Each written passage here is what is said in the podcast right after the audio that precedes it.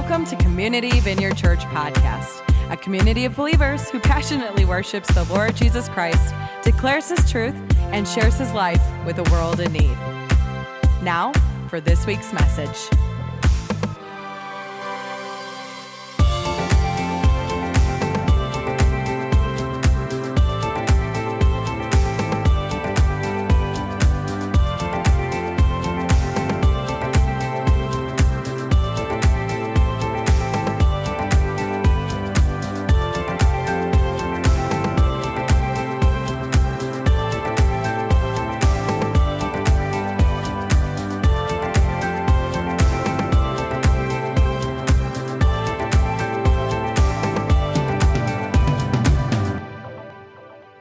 Our topic for today is hijacked Romans. Now, many of you guys may know this, many of you guys don't know this, um, but Romans chapter 9 is one of the primary chapters in the Bible that many Calvinists use in support of their doctrinal beliefs.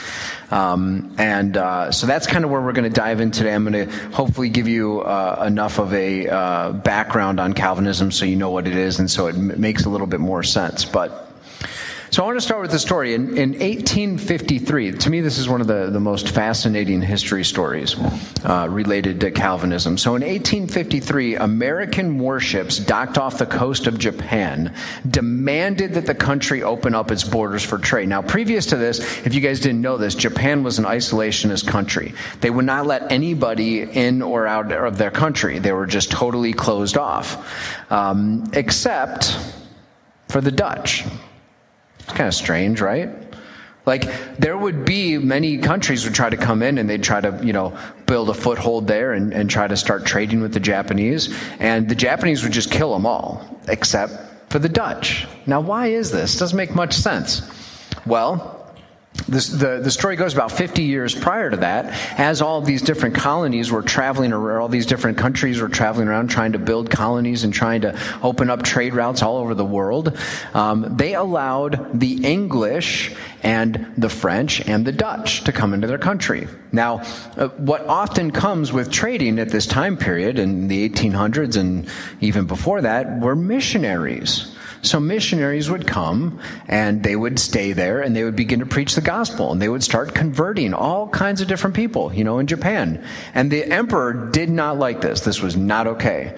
And so he expelled all the Christians and he did not want anybody preaching the gospel in there. And he expelled everybody except for the Dutch. Now, why would he not expel the Dutch? Well, the Dutch were Calvinists. And they weren't just mild Calvinists, they were like staunch Calvinists, right? And again, for those of you guys who don't know, the idea of Calvinism, there are many different uh, ideas, but one of the main ideas is they don't believe in free will. They believe that everybody was sort of determined before they were born to either be a Christian and spend eternity with, with God or go to hell. And so, if you follow that to its log- logical conclusion, it makes many things kind of obsolete, right? Including evangelism. Evangelism is totally obsolete in the mind of a Calvinist because you were determined before you were even born whether you were going to get saved or not. So they didn't care that the Japanese were all going to hell. They wanted to trade with them and they weren't going to preach the gospel. They didn't send evangelists there. And so the Japanese didn't have a problem with them. And so the Japanese let the Dutch trade there for 20 or 30 years because they refused to try to evangelize their people. Now that is, to me, it's such a fascinating story, but it illustrates what Calvinism looks like in practice. Now, again, we're going to be diving into this uh, uh, pretty lengthy today and, and next week. And my hope is the truth of the scriptures will emerge. And so that you have a more robust understanding of what Paul is trying to say in Romans 9 and what he's not trying to say in Romans 9. Let's begin with a moment of prayer. Lord, we are a, a church who loves you. We want to embrace the Spirit and we want to embrace the truth, Lord. So we turn to your word. We ask you now that the Holy Spirit would illuminate your word for us. We ask you now that uh, as we do every time we open your word, that we want to know your truth. We want to know what it is that you want to sh- speak to us through these passages today. In Jesus' name, amen. So I'm going to go over a brief history of Calvinism. It was actually started in 1519 as part of part of the Protestant Reformation. Uh, they were originally sort of coupled together with Lutherans, but pretty quickly they split. Uh, they were started by a guy named Ulrich Zwingli. I'm sure I'm pronouncing that wrong. Um, and he started preaching his preaching ministry in 1519. And the main thing that sort of split him from Luther was that at this time, Luther really, and all throughout his life, Luther really embraced transubstantiation, which is this idea that when you take communion, that it really is the blood of Christ and it really is the body of Christ. Whereas uh, Ulrich, he, he, he said, no, I don't, you know, the essence of God is in there and certainly the Holy Spirit is present, but that actually isn't real blood and and and and uh, and flesh. Um, and I could go into a lot more detail. They do. They've created a lot of theology. Okay, so these this is a very strong um, theological sort of uh, church, and they're, also known as the Reformed Church. So if you've ever heard that term, Reformers or Reformed Church, that's basically another word for saying Calvinists. And the reason that they use the word Calvinist or that we use Calvinist, and it's mostly understood that way, is by one of the one of the founding people that came a generation or so after uh, Zwingli was John Calvin. Um, now, John Calvin was was an absolutely brilliant man. And if you read any of his works, it is really deep and it's really difficult uh, to fully embrace everything that he's trying to say. And when he talks about certain topics that don't have to do with, you know, predestination and things like that, I actually agree with many of the things that he comes up with. He's a very, very brilliant man. Um, and so I'm not trying to like throw stones or anything like that or say that he's a charlatan or anything. You'll, I, what I want you guys to discover is what the scriptures say for themselves Um, much more so than what maybe a Calvinist might say. And one of my criticism of the Reformed Church and of Calvinism is, is they, instead of starting with a, you know, instead of starting with the scriptures and allowing theology to emerge from the Bible and from scriptures, they actually start with a theology. And then they turn to the scriptures to look for support, right? And so what that leads to is it leads to a lot of cherry picking. It leads to, oh, you know, I have this theology here and I'm going to look at this scripture and, oh, this verse looks like it kind of fits with it. So I'm going to pull that verse out. I'm going to put it over here in my theology, in support of my theology. And then I'm going to go to another book or another verse and I'm going to do the same thing. So what they're doing is they're beginning with a theology and then they're trying to find scriptural support. And that's kind of a very dangerous game for anybody who's trying to do biblical exegesis, right? And so I, I try not to do that, uh, certainly. But this is what they, this is what a lot of Calvinists will do. If you ever, sit down and have some conversations with them, what you will see is, especially in the book of Romans, they are going to be cherry picking different verses that they believe are in support of them. And, and the other thing that they do is, is, um, they actually, over a period of time, as they write different translations, they infuse words into these translations that, that support what they're trying to say. So let me give you guys an example, okay? Let me give you, uh, you guys an example. Oh, here's my Calvinist meme.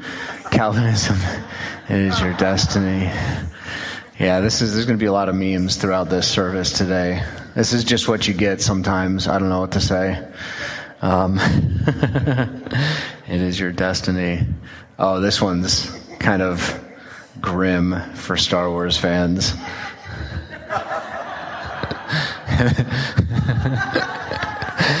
probably only half the church gets it, but it's it's pretty epic. It's pretty epic.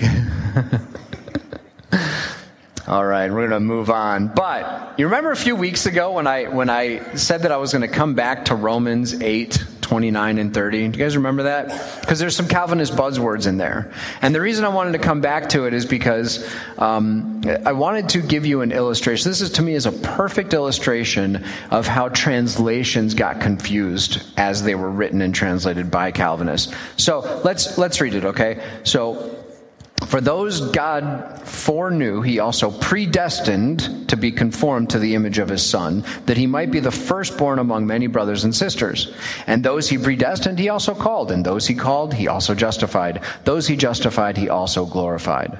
Right? And, and so you read this, and it has this word in here called uh, predestined, right? And predestined, what, what it indicates in the English language is that God chose them beforehand, meaning what it indicates is that if you're talking about somebody's salvation, that before you even had a choice, God determined that, you know, these are going to be the people who are saved and these are going to be the people who are going to go to hell, right? So that's, if you read it that way, if you read that word. But what happened was, this comes from Latin and the King James Version of the Bible, you guys know how I feel about the King James Version of the Bible what they did with this word, this word predestined comes from the word predestino, pre, uh, sorry, predestino, which means, quote, I provide beforehand. Okay? And what that indicates is something a little bit different than what we read in English as predestined. What it, what it indicates is that the Lord provided a way to salvation for everybody before they were born. Okay? But if you read this, it says that those, uh, for those God foreknew, he also predestined to be conformed. No, he created a way by which they would have an option to be conformed. That's, that's a more literal translation. Okay? And it aligns much better with this idea that God doesn't want anybody to go to hell. God has made a way for everybody throughout all of human history to find a path towards God. But that's not what the Calvinists want, want, want to believe. They want to believe that everybody who came before Christ is all, they're all burning in hell. Like, you know, King David, you know, all those people in the Old Testament, because they never had an opportunity to receive Christ, they're all burning in hell. Like that's that's the logical conclusion of some of these things. And I'm going to get on I'm going to talk about that a little bit more, but that's the idea is is that God provided a path to him for everybody all throughout human history. But what happened was, is when they translated the King James Version, King James is the one who sponsored it, and kings love Calvinism. Why do kings love Calvinism? Because they want everybody to know that God chose them to be kings beforehand. Like the, they wanted people to believe that there was something special about them, that God anointed them and chose them and predestined and elected them to be king. And so this is why you need to follow us. And by the way, if you're a serf or you're, you know, a slave or something, then God predestined that also. It was a means by which they held on to their power. So they interfused these kinds of words and language into the Bible when they translated it. And predestino doesn't actually mean what we look at as predestined today. So a more accurate translation would be something like, For God knew his people in advance, and he chose them to become like his son, so that his son would be the firstborn among many brothers and sisters. And having chosen them, he called them to come to him. And having called them, he gave them right standing with themselves. And having given them right standing, he gave them glory. That makes a little bit more sense, doesn't it? So God, He made an option, He made an opportunity for everybody to come to Him. And then it's up to that person. And then once you are saved, then yes, he's going to give you right standing. He's going to give you glory, his glory, all those different things.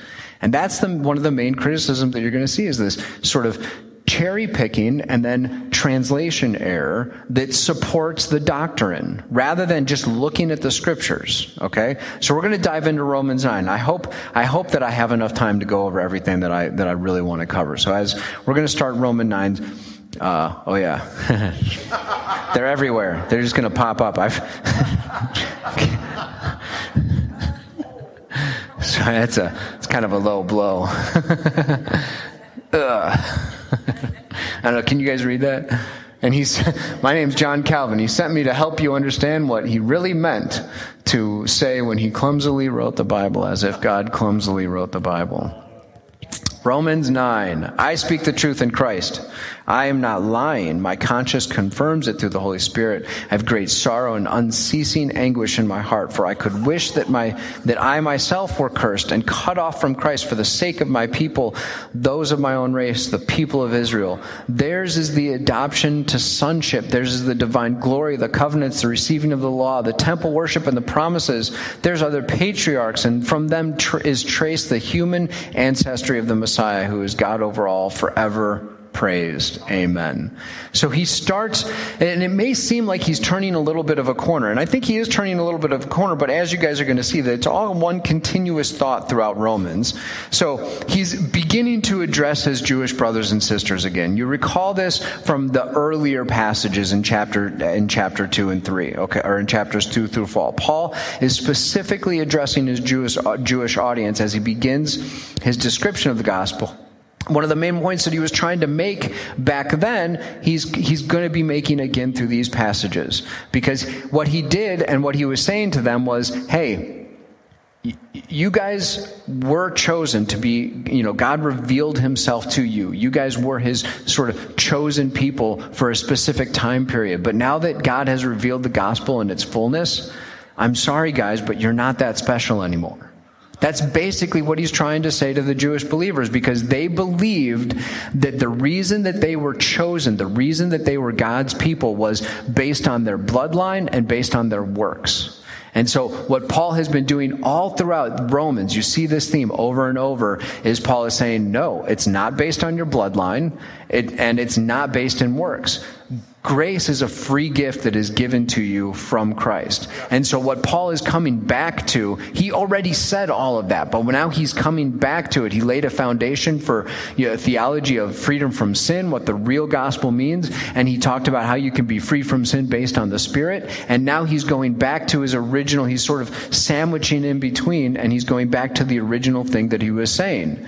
And basically, he's saying, look, I love you guys. I wish that you guys would receive everything that I'm saying. I, you know, and, and he would sacrifice himself and sacrifice his, all of his eternity with God if it meant that even one or two Jewish believers would believe in Christ. Like, that's how much he loves Jewish believers. That's how much he loves his heritage. You know, he has all these different heritages and he has all these different things, but he always goes back. Like, he is Roman. He, you know, he's, he was a Pharisee as well. He, he has all these different things, but his heart is for his Jewish friends and family to just receive Christ. And you really see that here. And I I love the, the depiction where he says, I, I, would, I would rather myself separated from Christ if it meant that you guys would believe, if you guys would embrace this gospel. It reminds me so much of, of what Christ did. It's just that agape love or how he sacrificed himself for us.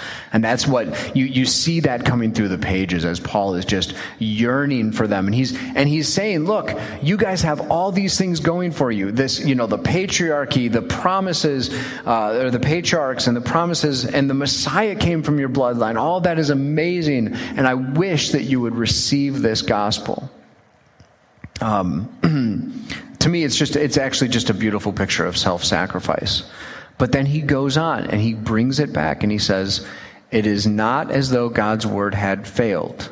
For not all who are descended from Israel are Israel, nor because they are his descendants are they all Abraham's children. On the contrary, it is through Isaac that your offspring will be reckoned. Now, I added, uh, you know, this is not actually in Scripture. I added the reference there in red, and you'll see that he, he actually has like three or four of these throughout Romans or throughout what we're going to be reading today. So that comes from Genesis 21 12. In other words, it is not the, sorry, in other words, it is not the children by physical descent who are God's children, but it is the children of the promise who are regarded as Abraham's offspring. For this was how the promise was stated. At the appointed time I will return and Sarah will have a son. What does all this mean? This can, this is where this, it starts to really get confusing here. So let me go back to the, the previous, the previous verses. Says, not all who sorry, for not all who are descended from Israel are Israel. That kind of is confusing, right? Well, what he's talking about is it actually has two different meanings. So he's, he's, in our modern understanding, it's not that everyone who has Jewish bloodline is going to make it into heaven. He's saying that those who are uh, you know, those who are descended, who have the bloodline, not all of them are actually saved. That's what he's saying. Not all of them are actually God's children. Just because, so he's making a case and he's restating, he's making a case that salvation has nothing to do with bloodline. And then he continues it, and he continues it with, with Abraham. And so now he starts talking about Abraham and, and Isaac. Then he restates the same thing. He says in, in, in uh, verse 7 Not because they are his descendants are they Abraham's children. Okay, same exact thing. It's not because of your bloodline that you are saved. He's trying to let the Israelites and the Jewish believers in Rome know look, this gospel is for everybody. And even though even though there was a time in history in which you guys were special, there was an anointing, you did have this special relationship with God, unfortunately, you're not that special anymore. Unfortunately, this gospel is for everybody. We're all special. So it's not like, okay, you're elevated here and then you're knocked down a pedestal to be with the Gentiles. No, he's saying that you're elevated up here, but so are the Gentiles. Everybody is elevated. Everybody has an opportunity to receive Christ. But it's not based on bloodline. Think about what he's been saying all throughout Romans. It's based on God's grace. It's based on God making a way for you. It's based on you receiving faith in Christ. It's not based on your bloodline. So then he goes and he talks about Isaac. Um, and he restates, For this was how the promise was stated. At the appointed time, I'll return and Sarah will have a son. What does Isaac have to do with this, right? Well, think about the story of, of Isaac, right? Think about the story. God told Abraham that he was going to give Abraham a son. And Abraham initially had faith for a time, but his wife Sarah didn't have faith that God was going to give him that son. And so Sarah had had Abraham sleep with her handmaid Hagar. And they produced Ishmael, who is the firstborn son, right? So during this time period, you would think the firstborn son would get the blessing. But he didn't get the blessing because he actually wasn't produced out of faith. He was produced out of disobedience. He was produced out of lack of faith. So why does Paul bring this up? Well, he's saying that faith is what matters more than disobedience. And so he's giving this example of in the Old Testament where some a child born out of faith actually receives the blessing more than the bloodline, more than the firstborn. Does that make sense? Because to me it makes it makes pretty good sense, but it actually gets a little bit more complicated because he has he adds another another curveball. So the standard the standard for Isaac is faith, and the standard for Ishmael is unbelief. So he's making that he's making that comparison. And he goes on. Not only that, but Rebekah's children were conceived at the same time by our father Isaac. Yet before the twins were born or had done anything good or bad, in order that God's purpose in election might stand, not by works, but by him who calls, she was told, The older will serve the younger, just as it is written, Jacob I have loved, and but Esau I hated. Now, Calvinists are going to have you believe that God really did hate Esau before he was born, rather than thinking about what Esau represents. And they're going to have you believe that God really hated Jacob or loved Jacob before he was born. Now, I do believe that he did love Jacob before he was born, but he also loved Esau. But you look at what they represent because this is what he's doing. He's using scripture. This is what Paul is doing. Is he's using scripture to support his ideas about God giving you unmerited uh, favor based on faith. Based, he's giving you grace based on faith. Well, let's let's look at the story of Jacob and Esau. Um, Jacob and Esau have to do with works. Okay, so so God gave the anointing to Jacob. They were twins. They were born like basically at the same time, and God gave Jacob the blessing, even though Jacob was kind of the underhanded, crooked one, right? And so, what does this say? Esau did not receive the blessing. What does this say? This says that God, not that they were elected, that God chose them before they were born to receive the blessing, but that the blessing comes not on works. If it was based on works, Esau would receive the blessing, not Jacob. Does that make sense?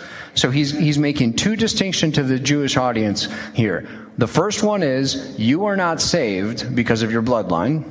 And the second one is you are not saved because of your works. Because if it was based on works, then Esau would have received the blessing. But here's where it gets confusing. This is where the Calvinists come in. They say, no, no, no, no. These are buzzwords. These are buzz, buzzwords uh, like election. Okay, so they have now created an entire theology or an entire idea called unconditional election. Okay. An unconditional election is just like what it sounds. It's this idea that you were chosen before you were born. This is the main thing that we've been talking about you were chosen, if you believe this, you were chosen before you were born to receive the blessing, receive salvation, versus uh, uh, actually having any kind of free will or free free say so in the matter. Right? That's unconditional election. Okay. Um,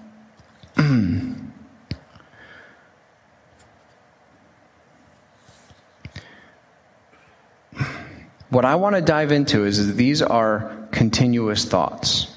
These are all connected to the entire book of Romans. These are not, these are not thoughts that Paul is coming up with and then, and then just shifting gears into a new theology.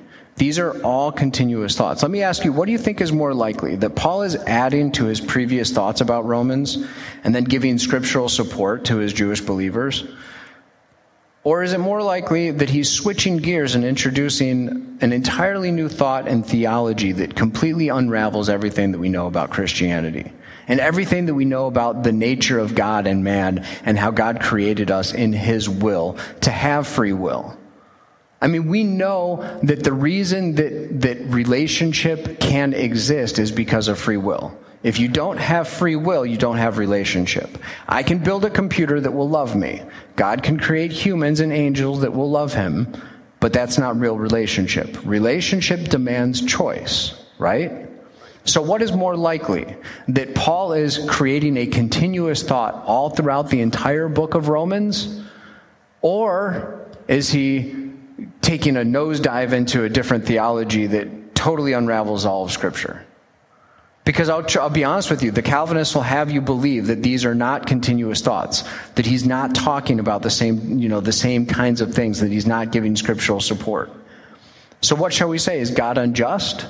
Not at all. For he says to Moses, I will have mercy on whom I have mercy, and I'll have compassion on whom I have compassion. It does not, therefore, depend on human desire or effort, but on God's mercy. Now, here we go. Verse 16 is really important because he actually says what he's been trying to say. It does not, therefore, depend on human desire or effort, but on God's mercy. The same things that he was saying in chapter 4. The same thing that he's been coming back to all throughout Romans. He's not introducing a new idea or a new theology. For scripture says to Pharaoh, I raised you up for this very purpose, that I might display my power in you, and that your name might be proclaimed in all the earth. Therefore, God has mercy on whom he wants to have mercy, and he hardens whom he wants to harden. This has always been a verse that I struggled with. Actually, I love being a pastor because it gives me an opportunity to be like, I'm actually going to dive into this and, and find a very clear, coherent answer. How many of you guys have ever struggled with reading this about Pharaoh in Exodus? Where it says that his heart is, you know, God has hardened his heart. Yeah. Like it gets really confusing because that, that seems to imply, right, that free will is taken away. Or that maybe he never had free will to begin with. And if you're a Calvinist, if you believe there isn't any free will, then this fits perfectly. But here's what I want to say. First of all, and this, this was something that I, I, I have learned. First of all, Paul doesn't actually directly quote Exodus in this. Like, it's in quotations, but it probably shouldn't be because it's actually a paraphrase. They're different. Have you ever compared them? Exodus 9:16, "But I have spared you for this very purpose, that I might show you my power, and that my name might be proclaimed in all the earth." That's a little bit different, isn't it? Kind of big time, actually. I raised you up for this very purpose, that I might display my power in you, that my name might be proclaimed to the earth. That's that's, that's different than taking away free will. He spared him so that he may show Pharaoh his power, not use Pharaoh outside of his free will to show his power. There's a difference there. And I'm going to be honest with you, I'm not quite sure why Paul didn't exactly get it right. Maybe he didn't have a Bible right in front of him, which, how many of you guys have ever paraphrased or quoted scripture not perfectly? I sometimes don't quote scripture perfectly. In fact, I'm, I, I don't have very good knack for it. But what he's, what he's trying to get at here is he's giving this, he's giving this description, um, he's giving this description because the free gift of salvation it, uh, for the sorry the free gift of grace comes about through faith in Christ, not our works.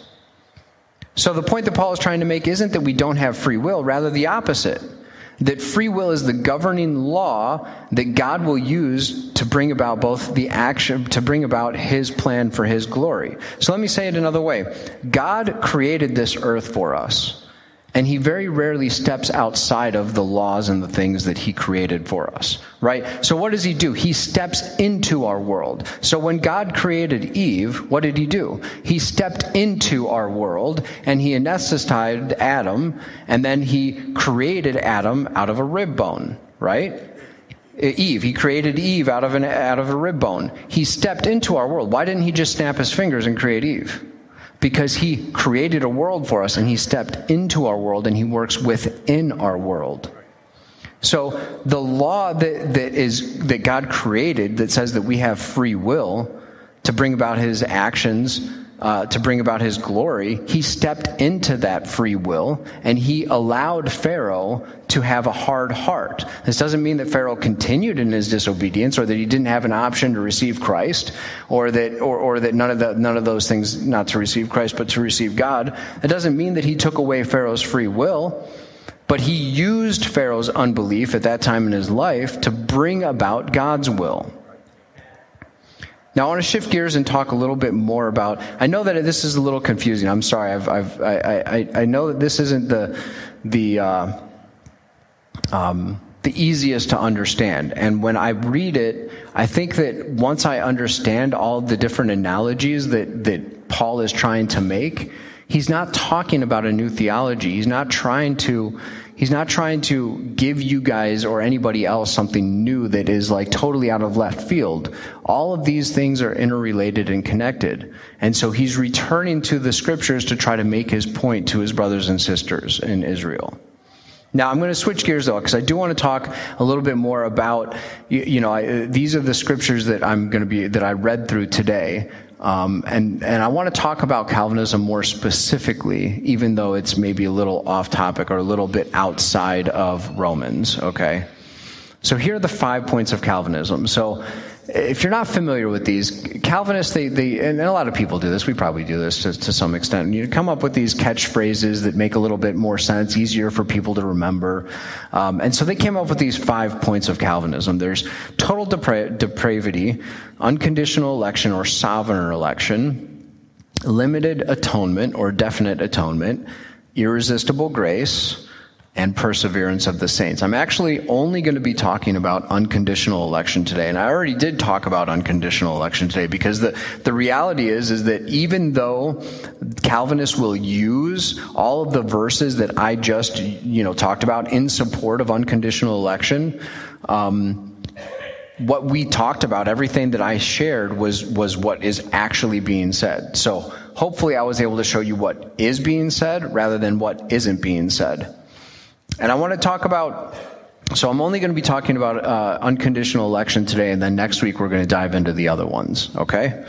Um, and, and I'll, because that's really where they get into the, the next scriptures where they get into the sovereignty of God. So I know some of you guys were hoping to hear about the sovereignty of God. That's next week.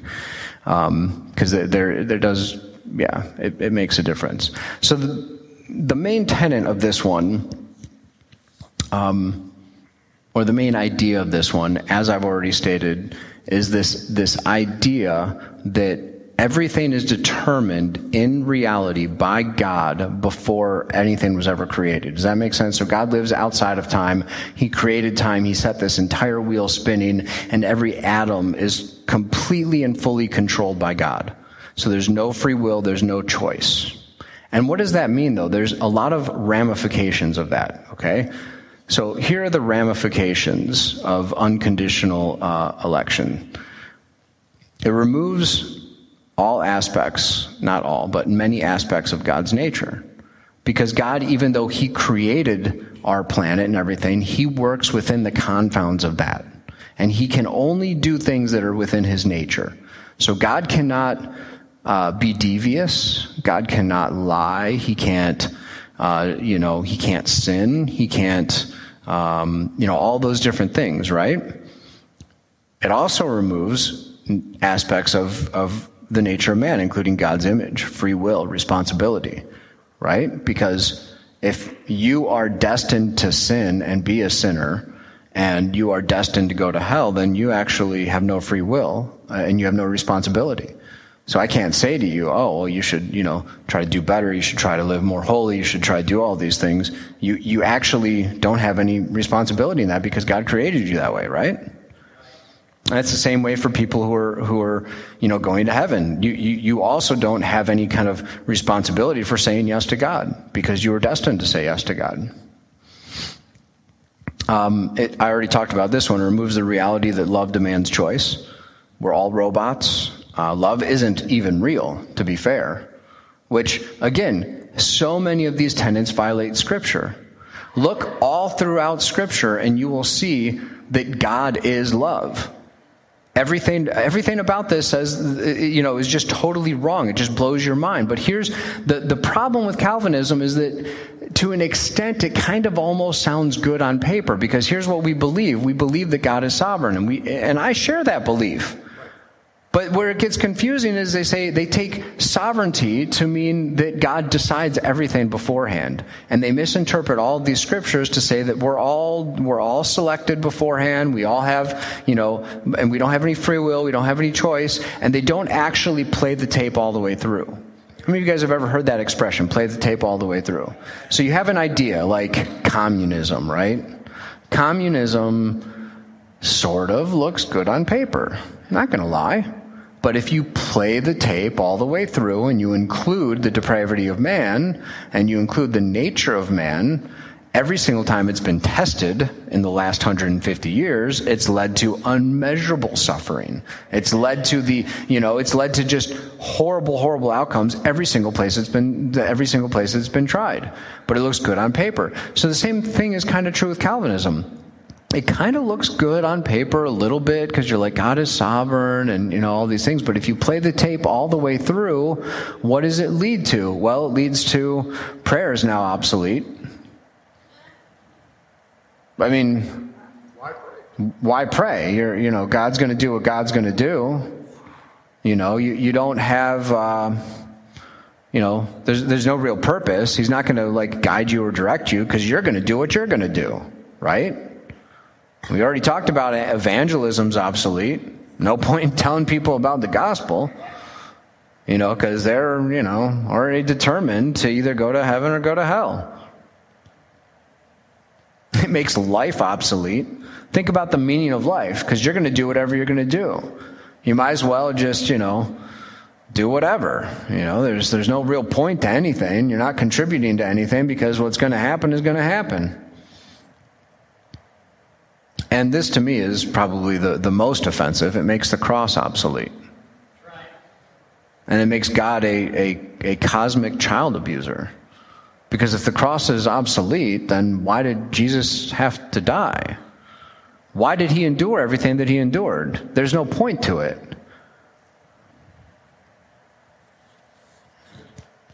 Calvinists love to teach that the only possible, possible way to heaven is through receiving Christ. And it's kind of a play on words. That's sort of true. I'd say receiving God. And I do believe that God made a path for everybody to have an option to receive God and to receive Christ, whatever that looks like. But if you take that in a really rigid form, well, that means that every single person, and, and, they do take it to a very rigid form because you played the tape all the way through. What it means is every single person who lived before the time of Christ is now burning in hell. Every single person. Like I said, um, you know, Moses, Joshua, Josiah, David, Samuel, all of them separated from God for all of eternity because they didn't have a chance to receive Christ. In fact, all Native Americans, everybody who was born in the Americas before this time, they're all burning in hell.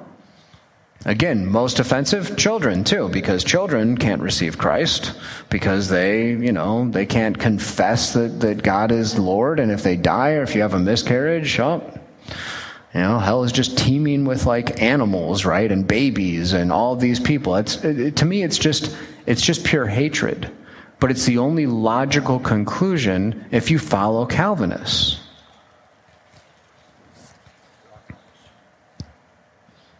Let's go straight to the straight to the oh here we have this one. So this is the first half of the meme. Yeah, biblical Christians trying to save the lost. I got you. I love you, brother.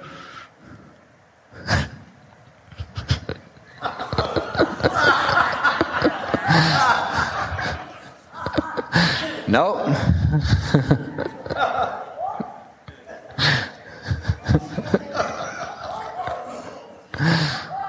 Another one of my favorites. When you find out your significant other's a Calvinist, I don't I feel like I don't know you anymore. You're breaking my heart. You're going down a road I can't follow. You know, I do have a, when the elders hired me, I had a required quota of Star Wars quotes that I have to do every single sermon, and I've been behind. They've talked to me about it. Uh, Steve's in the back with a clicker. You know, he's tallying them up and he gives them a report every Sunday. Shane does the same thing with grace. He's not here today. He's listening at home and he's like, well, John's only said grace eight times today.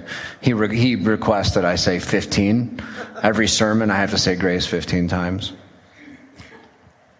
Let's take it straight from the horse's mouth. This is John Calvin himself. This is a book called Institutes of the Christian Religion. It was published in 1536. It's a 1277 page document. I didn't read the whole thing. I only read like the first couple hundred pages. Yeah, nobody's read it. It actually reminds me of bills that politicians pass in Washington. 1,200 pages. It's like something simple, you know, and they hide all this other stuff in it. in chapter 4 of this book, uh, entitled How God Works in the Heart of Man, Calvin is attempting to reconcile the evil acts of Satan in the book of Job, but with Calvinism in mind, with predestination in mind. And if you look at page 136 in this document, and you can find it, you can Google it, you can look it up. Here's what he says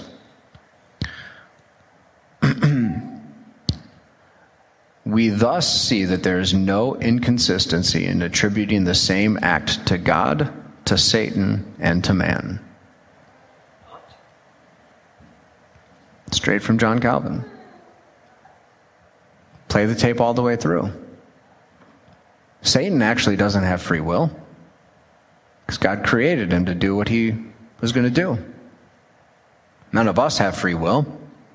So when we sin, not only are we not responsible, but it's actually God sending through us. Now the sad part is is that rather than coming to this conclusion and and changing his mind, running away as, as fast as possible, or even like modifying it in some way, this was what he believed until the day he died. This is what he, he doubled down on this. Now, when you encounter Calvinists, they're not going to say this.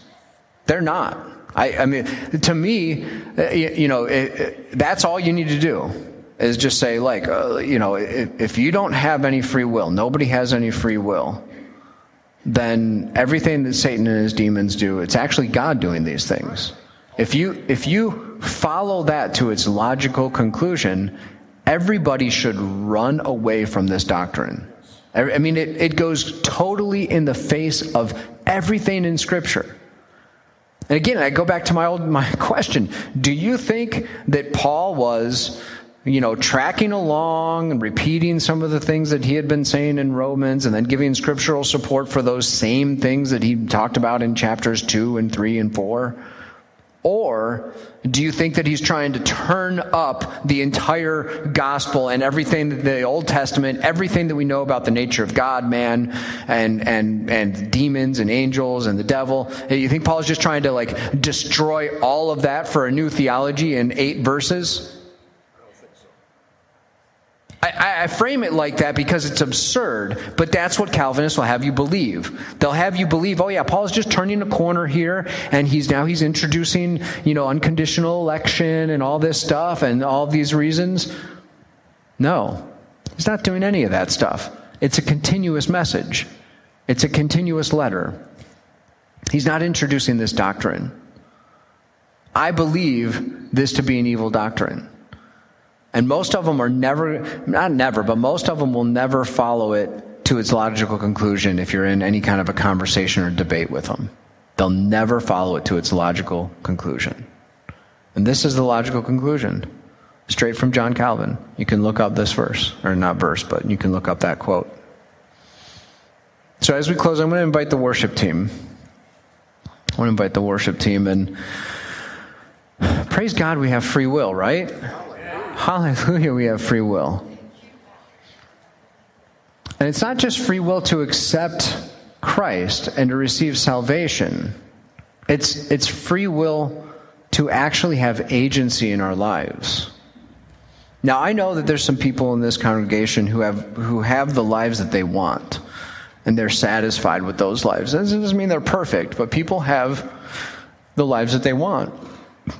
And it's and it's because they believe that they have free will, they have agency. It's because they believe that they can shape and mold their life. It's because they believe that they, you know, that that they create their life and their friends and their relationships. Now, of course, it's with God and it's with the power of the Holy Spirit and all of these things. You're working in this beautiful, beautiful communion. But then I know that there's other people who believe that life just happens to them. Like I'm miserable because life just happens to me and that I don't really have any free agency. Now, I, I, hope that everybody leaves here today believing that you have free will, of course, to accept Christ, but I also want to encourage those who really struggle with the lives that they have right now because it's not just free will to accept Christ, it's free will to actually shape the life that you want. And sometimes it takes a long time. I realized this in 2007, and I decided to commit myself to a 20 year plan to having the life that I want. And, I, and I'll tell you that I came in there under 20 years. I'm happy to say that I have the life that I want. But it's because, with the power of the Holy Spirit, I believe that I have agency and I can affect change in my life. I can create the life that I want. So I'm speaking to those in here who don't have the life that they want. You have the power to change and create the life that you want. You have the power to actually exercise free will in your life. It's not the world happening to you and you just reel and you know it's it's you actually taking the buck by its horns and doing something different and building a beautiful future for yourself.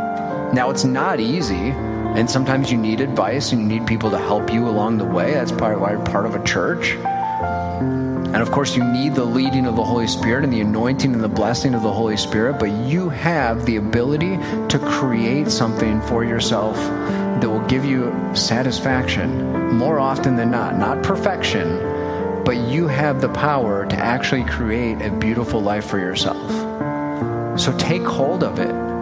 Take hold of it. Don't let any more time slip by. Don't waste what you've been given. It's a beautiful gift. This life is a beautiful gift, and we live in one of the most opportunistic places in the entire world, and really in the, in the entire world has ever known. You didn't have these kinds of opportunities even a hundred years ago, certainly not a thousand years ago. You have been given a beautiful gift. You can create a beautiful life for yourself. And then you know what? You can start helping others create a beautiful life for themselves. That's what it means to be part of a church, but you are not walking through life as a victim. You are not walking through life just allowing things to happen to you that you can't control. And, and, and yeah, there are some things that you can't control that happen to you. But the Lord is for you. He's going to help you have a good life. He doesn't want you to be miserable. He wants you to persevere and have satisfaction and enjoy what He's given you. Let's stand and worship the Lord. Thank you for tuning in to Community Vineyard Podcast. If you enjoyed this week's message, click the share button and be sure to subscribe to our channel so that you'll be notified of our latest content. To learn more about Community Vineyard Church or how you can partner with us, please visit our website at www.communityvineyard.org. Until next time.